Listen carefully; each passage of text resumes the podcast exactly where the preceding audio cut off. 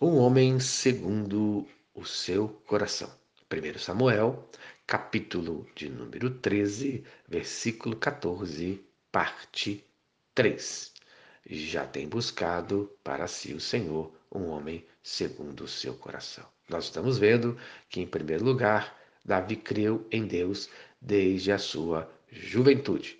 1 Samuel, capítulo 17. Continue lendo nós vimos que Davi e Saul estavam com visões diferentes.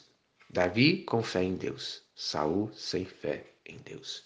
E no versículo de número 37, Saul diz para Davi: Vai e o Senhor seja contigo. Diante da determinação de Davi, Saul o envia e demonstra agora a sua dependência para a segurança do seu reino e da sua sanidade mental. Em 1 Samuel, no capítulo 16, versículo 23, fala: E sucedia que quando o espírito maligno da parte de Deus vinha sobre Saul, Davi tocava a harpa e a dedilhava. Então Saul sentia alívio e se achava melhor, e o espírito maligno se retirava dele. No versículo de número 39 desse capítulo 17 de 1 Samuel, Davi fala: Não posso andar com isso, pois nunca usei. Davi tirou aquilo de sobre si. Mais um texto que comprova a juventude e inexperiência de Davi em guerras. Mas essa passagem comprova a total dependência de Davi em seu Deus, apesar de toda a sua juventude, conforme ele fala em 1 Samuel, no capítulo 17, versículo 47. E saberá toda esta congregação que o Senhor salva, não com espada nem com lança, porque do Senhor é a guerra, e ele vos entregará na nossa mão Amém. Ainda no versículo 40 fala: lançando mão da sua funda. Qualquer coisa na mão que é dedicada ao Senhor vale muito e dá certo. Moisés tinha a sua vara.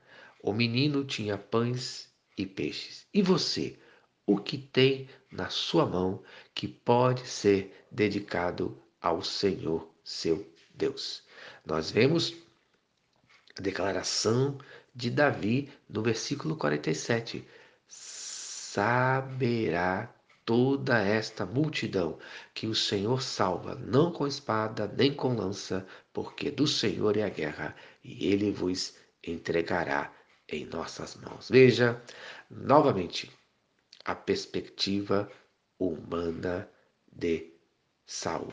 No versículo 38, Saul vestiu a Davi da sua armadura e lhe pôs sobre a cabeça um capacete de bronze e o vestiu de uma couraça. Saul confiava em homens e nas coisas dos homens. Já Davi confiava somente em Deus. Vamos aprender como é errado confiarmos em dispositivos humanos para nossa segurança. Não podemos confiar apenas nas coisas humanas, mas temos que confiar principalmente em Deus.